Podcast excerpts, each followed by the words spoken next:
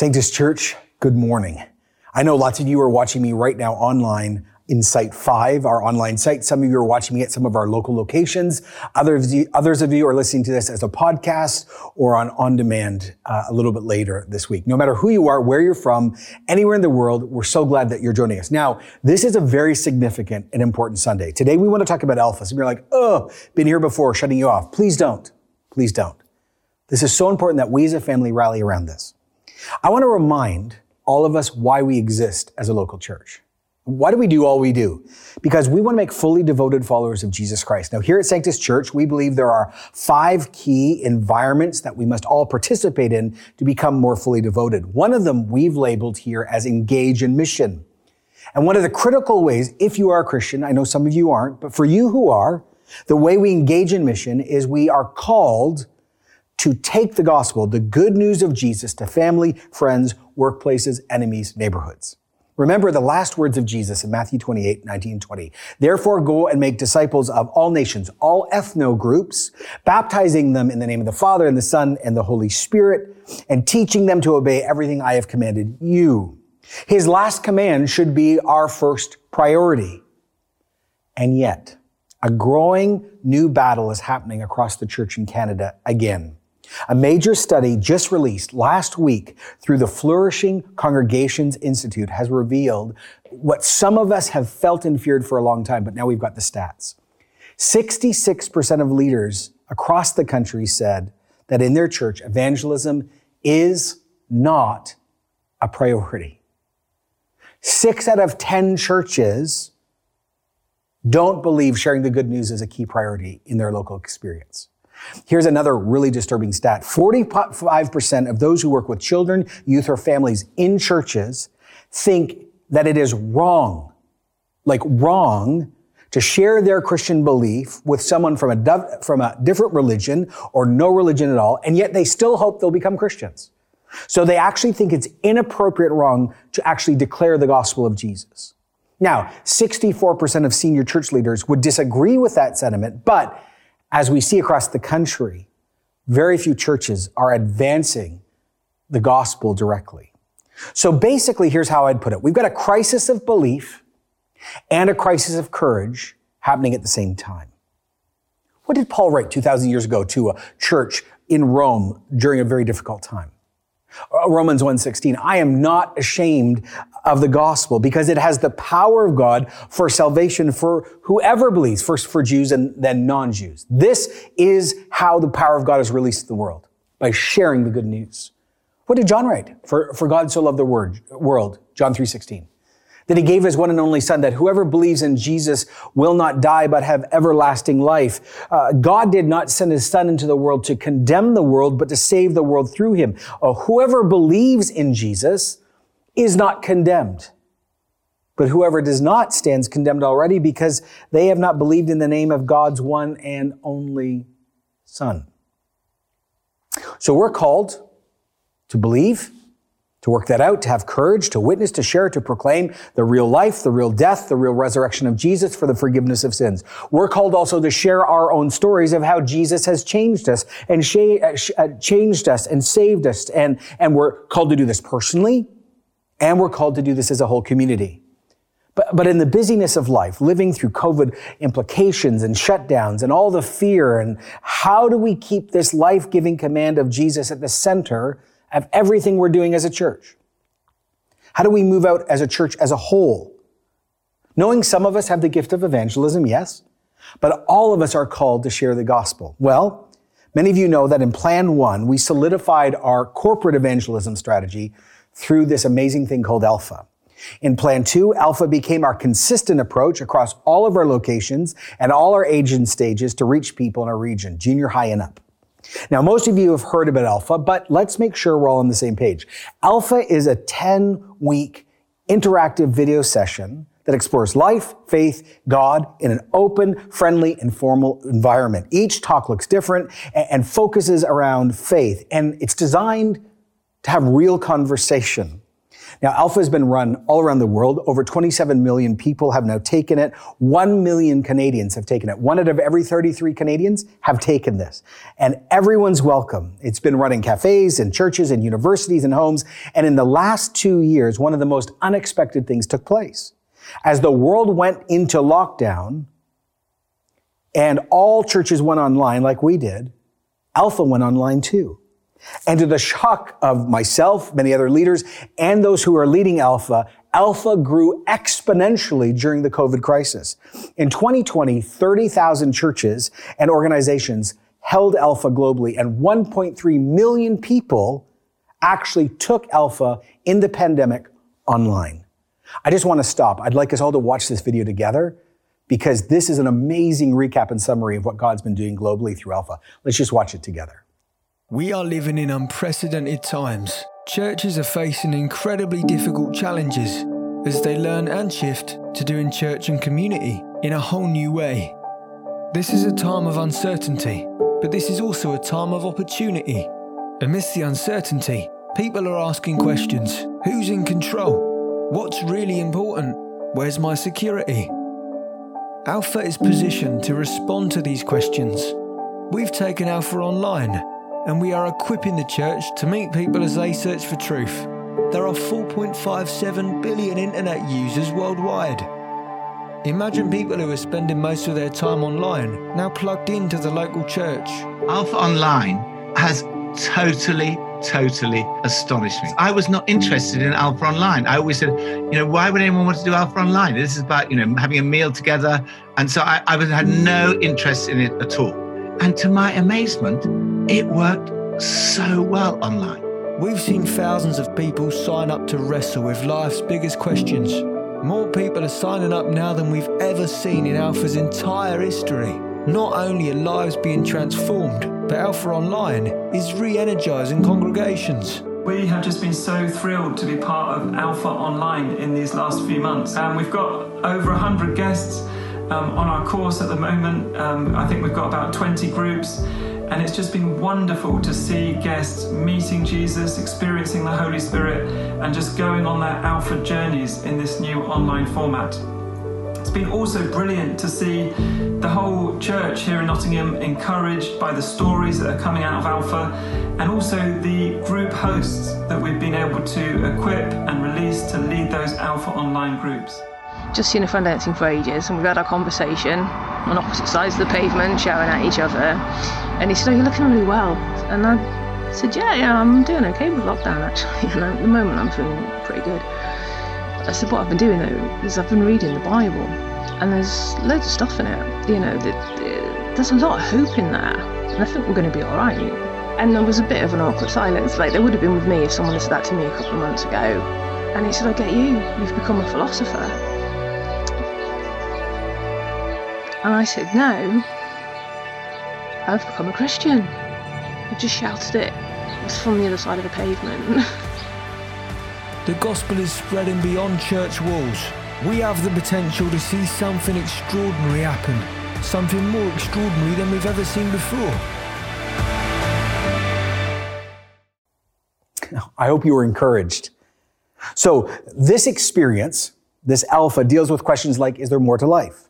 And who is Jesus? And why did Jesus die? And how can I have faith? And how should I pray? And how should I read my Bible? Or should I? And who's the Holy Spirit? And does God even guide us? And can I resist evil? And does God heal today? And how and why should I even tell others? Now, our goal in plan two is to see 1500 to 2000 people go through alpha between 2019 and 2024. Now, the last two years have been difficult. And we've lost so much momentum. And yet despite everything, we've still had 341 people go through Alpha, which is incredible, and many of them online. We saw some of them baptized last week. And unexpectedly, even 538 people across our church went through the marriage course, which wasn't even on our radar when we built Plan 2. Now, you might not know this. Let me share this again. Barna did a major study on Alpha and its effectiveness in multiple global cultures different backgrounds, different ethnic groups to see what happened. And the results are genuinely incredible. After taking Alpha, ready? 82% of non-Christians now describe themselves as followers of Jesus. So eight out of 10 people that have taken Alpha say, I am now a Christian. Wow. 78% of Christians that were non-active church sort of attenders or members. In other words, they were nominal Christians, sort of ethnically Christian. After they took Alpha, their attendance and connection to church went way up. That's almost eight out of 10 of sort of lukewarm or nominal Christians. And 91% of Christians that went regularly to church had a more intimate relationship with Jesus. Eight out of 10 get saved. Basically, eight out of 10 come back to the faith and nine out of 10 are closer to Jesus. It's incredible. Alpha is just a tool, but the point is it's a God designed tool. And if God doesn't show up, everything fails. And there's so many reasons why we love Alpha as a local church. But there are four things about God that we actually want to model to our neighbors and friends that are embedded in Alpha. And this is why we chose it. Number one, God is relational. At the foundation of the Christian faith, we believe in one God found in three persons. So at the epicenter of the universe, at the epicenter of all things, there is relationship. The Father, the Son, and the Spirit. Relationship, not individualism. While Western culture may be trying to find ourselves by ourselves, Christianity is about finding ourselves in self-giving relationships. And actually Alpha models that. The second thing that we love about Alpha that's rooted in Jesus is God is incarnate. Jesus' humanity into history is an important corrective in this age of abstract, disembodied truth. See, Alpha is not just a collection of abstract truths or talks. It's an embodied experience of love of God and love of neighbor together. Here's the third amazing thing. God is host. You know, the controversy surrounding the way in which Jesus hosted and was hosted at meals is lost by many of us in 2021.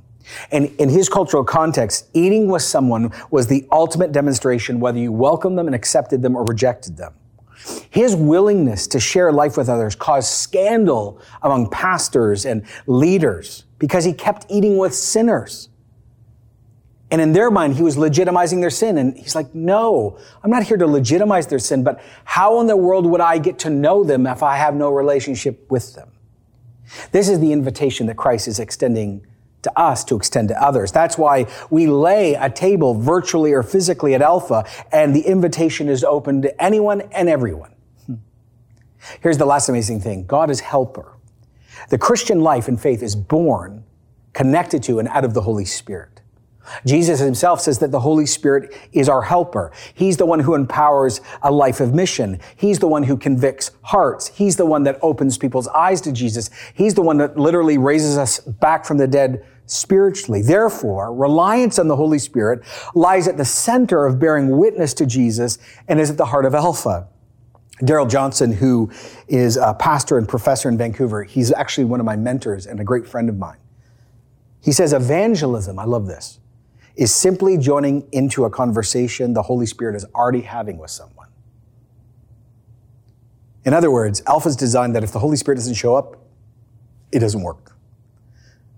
So this whole conversation boils down to one thing, a simple invitation.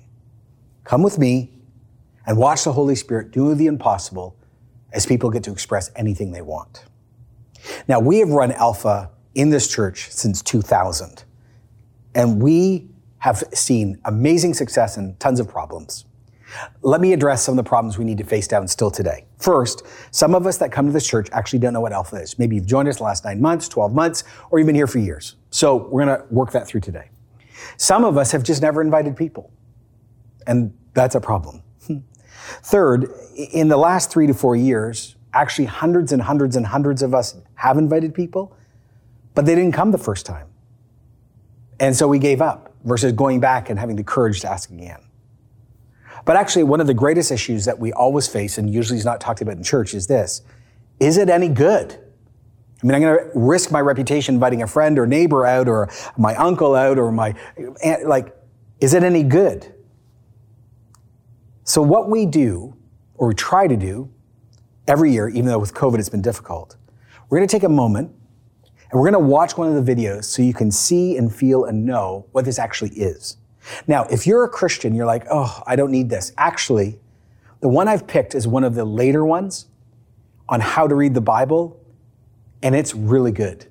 So if you're a Christian, this is going to help you think through this. You're going to see the quality of Alpha, the engagement of Alpha. And remember, this is the one way after who is Jesus and is there purpose in my life and is the, you know, this is later, but it's helpful. And again, if you're a seeker today or a skeptic today, you're going to get a taste of the invitation. So sit back and I'd love you to watch this amazing video. Should I read my Bible and how do I read my Bible? Let's watch together.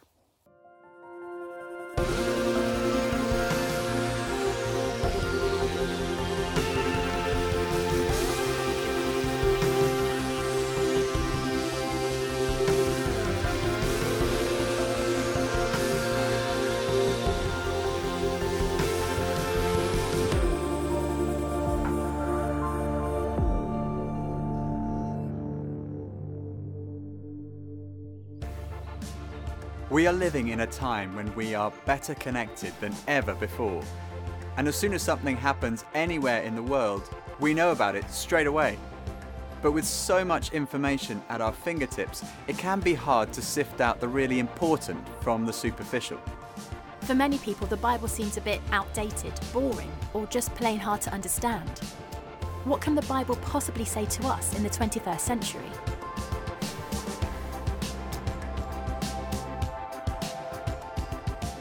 Have I ever read the Bible? No. Yes. I read parts of Oh, the yeah, I Bible. read the whole thing. As a kid, I did. We used to have like our own like special ones. We used to have like the child Bibles with like Jesus and like the kids and sit under a tree and stuff like that. Like in elementary school, we read it, yeah. I've skimmed it. You got Matthew, Mark, Luke, John, the other guys. Another one about that guy in his colourful cloak. Um, Do I think the Bible is relevant? I think uh, parts of it are definitely relevant, but a lot of it might be a little bit out of date. I honestly don't remember anything from the Bible. I think the lessons that it teaches are relevant, yeah. It's relevant today for maybe for some people, but not me. I think the Bible is inspirational and kind of frustrating at times.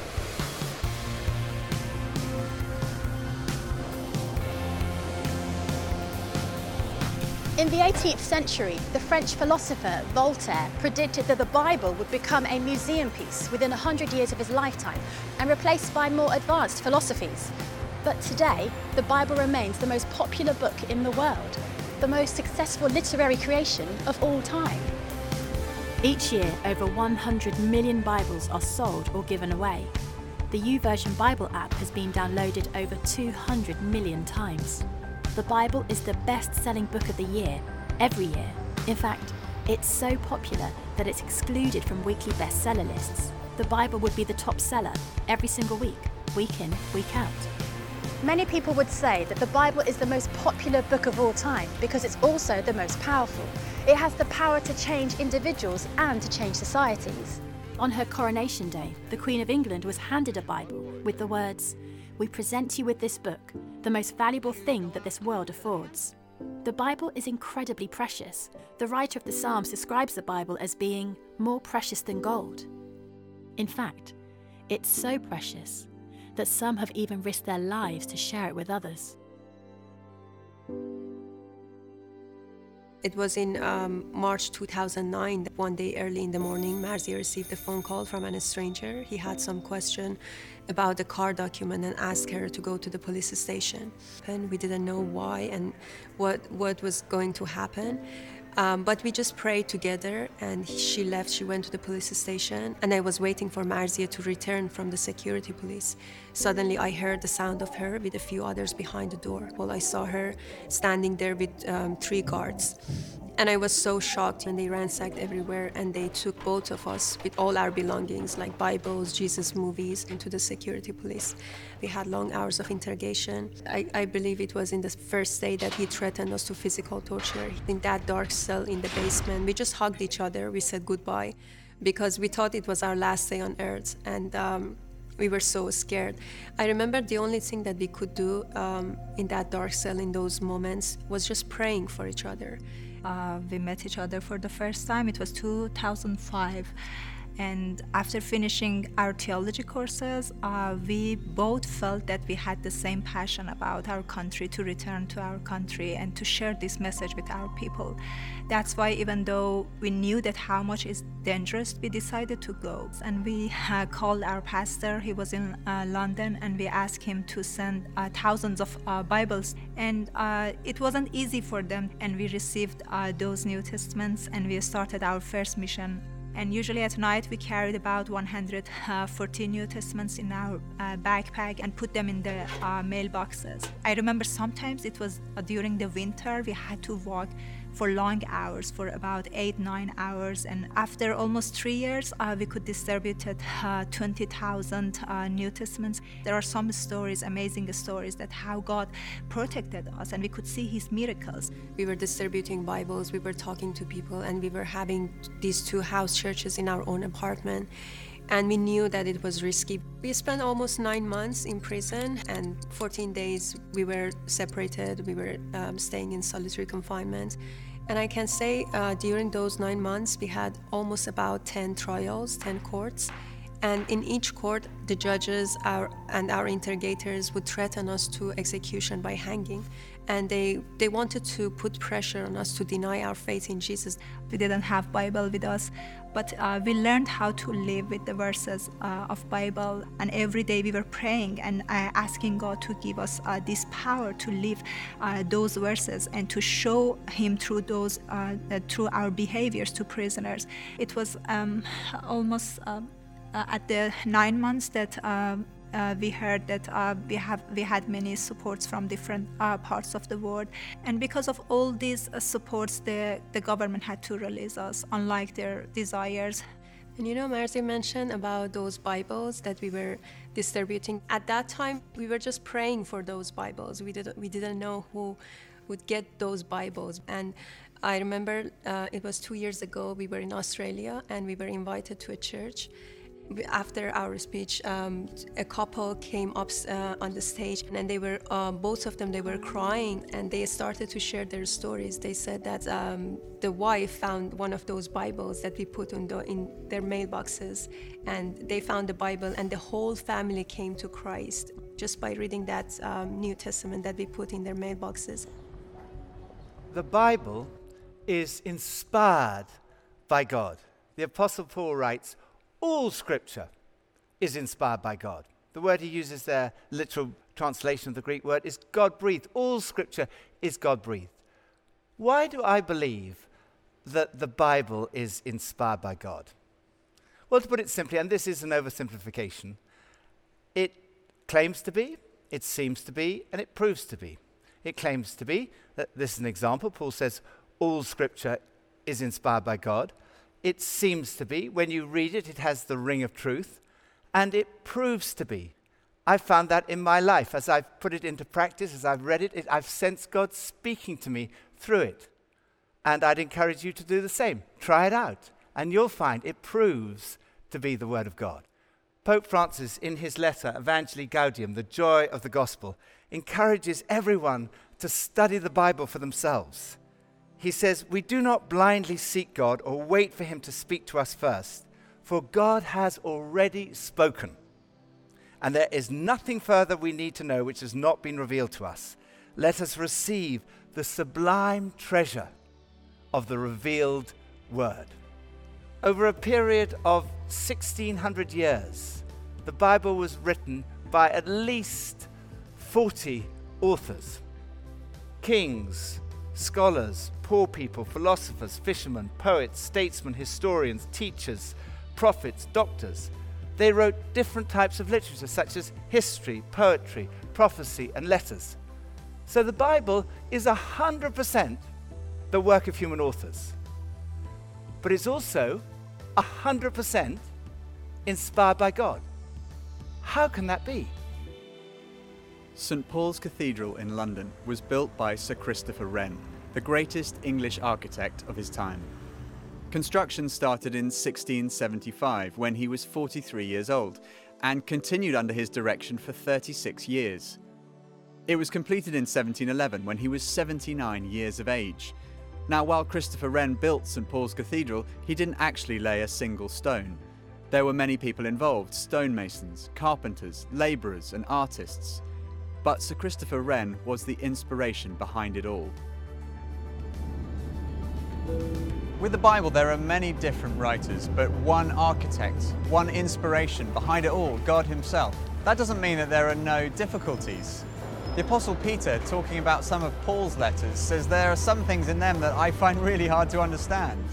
Of course, there are many difficulties in the Bible moral and historical difficulties, and apparent contradictions. And if you've ever tried to read the Old Testament, you know that there are some shocking things that happened. And you might think, well, how can that be inspired by God? It's a bit like suffering and the love of God. At the heart of Christianity is the love of God. But then you look at the world and you see this massive amount of suffering, and you think, how can you hold together the love of God and suffering in the world? It's not easy. And similarly, how can you hold together the inspiration of Scripture and the difficult stuff that we come across in the Bible? Some of these contradictions can be overcome by understanding the type of literature that you're reading and the context that it was written in. And Jesus is the key to interpreting what we read. Jesus is love. He's the supreme revelation of God. If we want to know what God is like, He is like Jesus. And what I've found is that the more you trust that the Bible is inspired by God, the more you understand. The primary way in which God communicates with us is through the Bible. It's His revelation.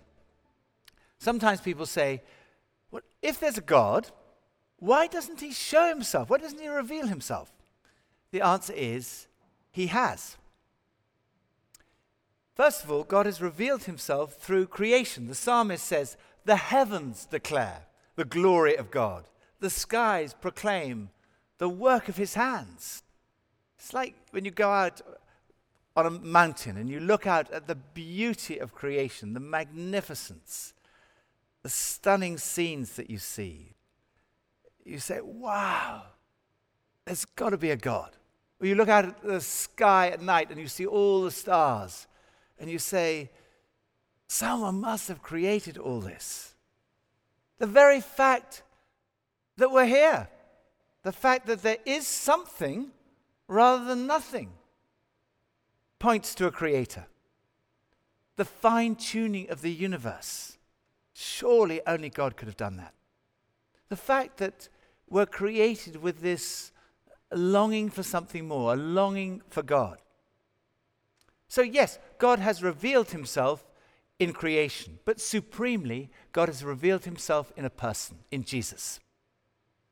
But how do we know about Jesus? The main way we know is through the Bible. The New Testament is obviously about Jesus. But the Old Testament also, once you begin to look at it through the lens of Jesus, you see that too is all about a person, the person of Jesus. So science is the exploration of the way in which God has revealed himself through creation. That's why science is so important. It's so amazing. It's so exciting.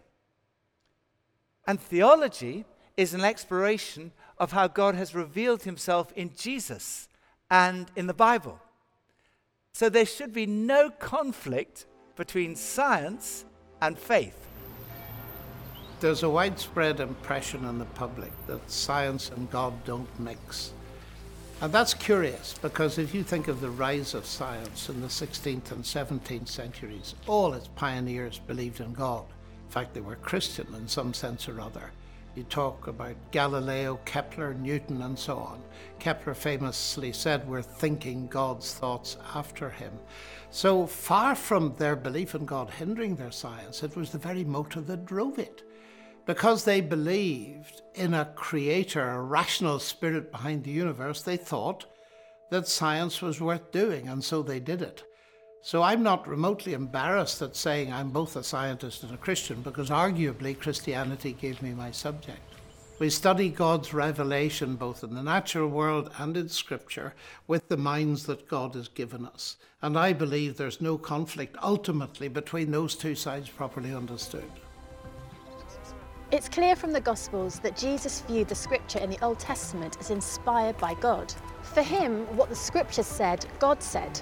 And this is a view held almost universally by the worldwide church through the ages that the Bible is inspired. It's our authority on how to live. St. Paul says the Bible is useful to teach us what is true and to make us realise what is wrong in our lives.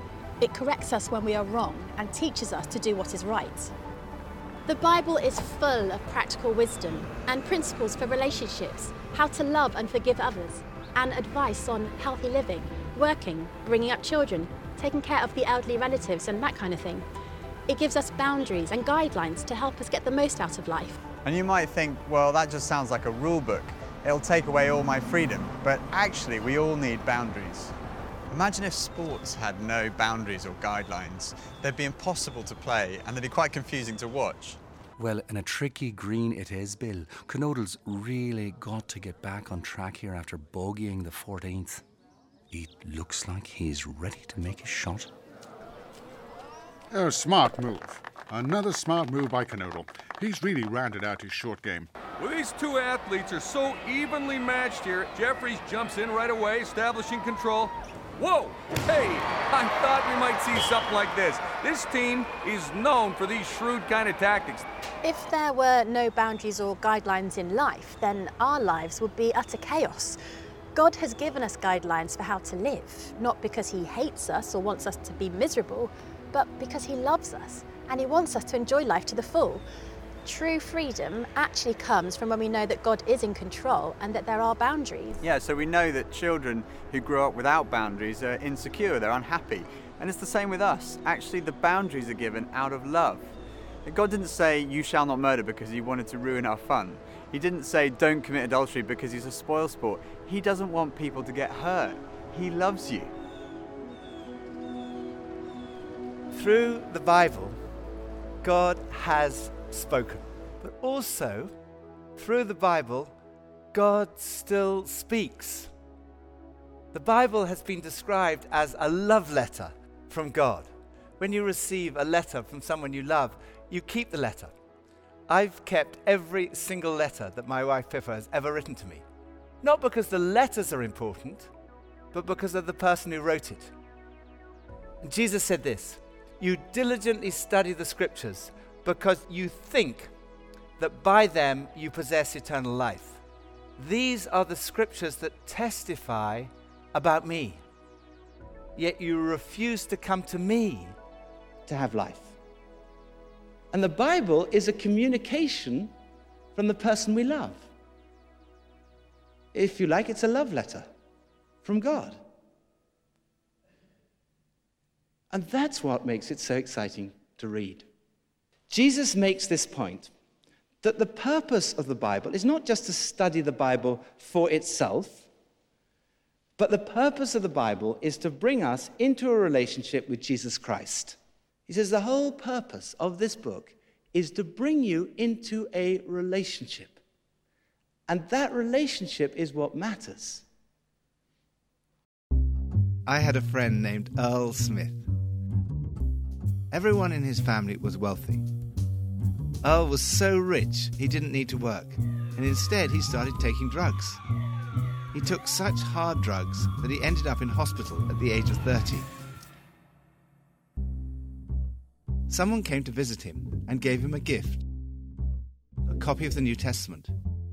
Earl was thrilled because he realized that the pages of his new Bible were perfect for rolling joints. And he rolled his way through Matthew, Mark, Luke, and when he got to John's Gospel, he finally started reading. After reading John's Gospel, Earl came to faith in Jesus Christ, and his life was never the same again. It affected everything in him and everyone around him, including his psychologist, a beautiful doctor named Tommy. She couldn't understand it. I don't understand it, she said to Earl. I have everything a great job, money, family, friends, and yet inside I feel totally empty. Meanwhile, your life is a complete mess, and you still have this extraordinary peace about you. So Earl told her all that he'd read in the Bible. He explained what it felt like to be loved by Jesus Christ. Earl led Tommy to know Jesus. And then he married her. Earl and I trained together at theological college. God is longing to communicate with us, to be in a relationship with us. At the end of John's Gospel, it says, These things are written that you may believe that Jesus is the Christ, the Son of God, and that by believing you may have life. So, the best way to invest in this relationship and to hear from God and to know Jesus is through reading the Bible. It's easy to be overly ambitious. Like you'll say, I'm going to read a book of the Bible every day for an hour. Now, that is ambitious. Or thinking of squeezing it in at the wrong time.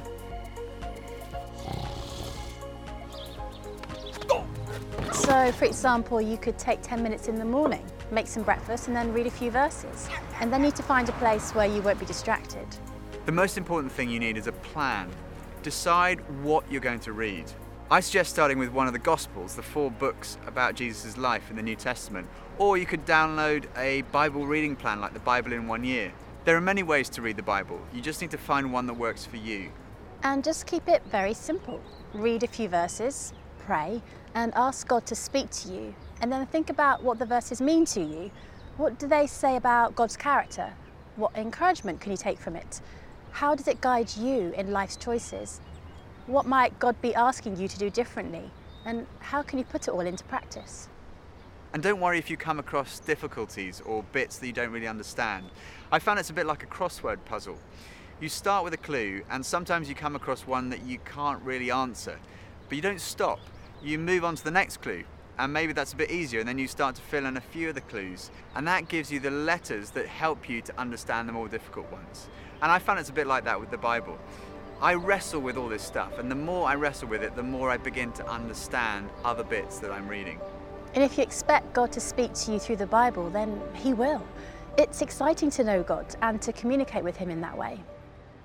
Over the last 40 years that I've been a Christian, I've read the Bible practically every day. Not because I feel I have to, it's because I love it. It's like, why do I eat breakfast every day? Because I like it. To me, not reading the Bible, it's like skipping a meal because the Bible to me is spiritual food. And I, I want to encourage you to develop a regular pattern of reading the Bible each day and praying that God would speak to you.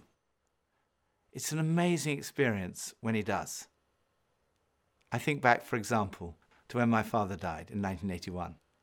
My parents, when, when I became Christian, they were, they were, neither of them were churchgoers and they were a bit worried about it. My mother eventually became a committed Christian, but my father really was always a bit um, cautious, I would say, about my faith, and never certainly gave any indication that he had a faith. And so when he died, I, of course, I missed him. I was I was very shocked by his death, but but for me there was an added ingredient. I was concerned about whether he he had a faith or not, whether he was a Christian. And about 10 days after he died, I was reading the Bible and I sensed God speaking to me through a verse. And it was in Romans 10 13, which says, Everyone who calls on the name of the Lord will be saved.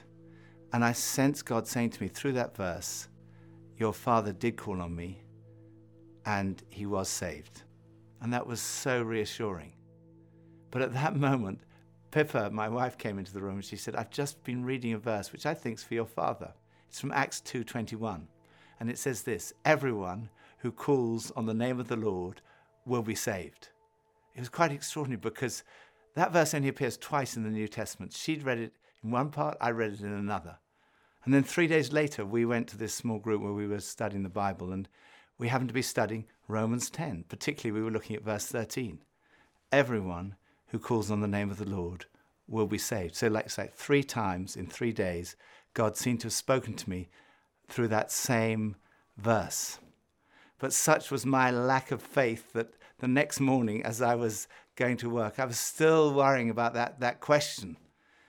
And as I got out of the underground, I looked up and there was, on the station, there was this huge, great billboard.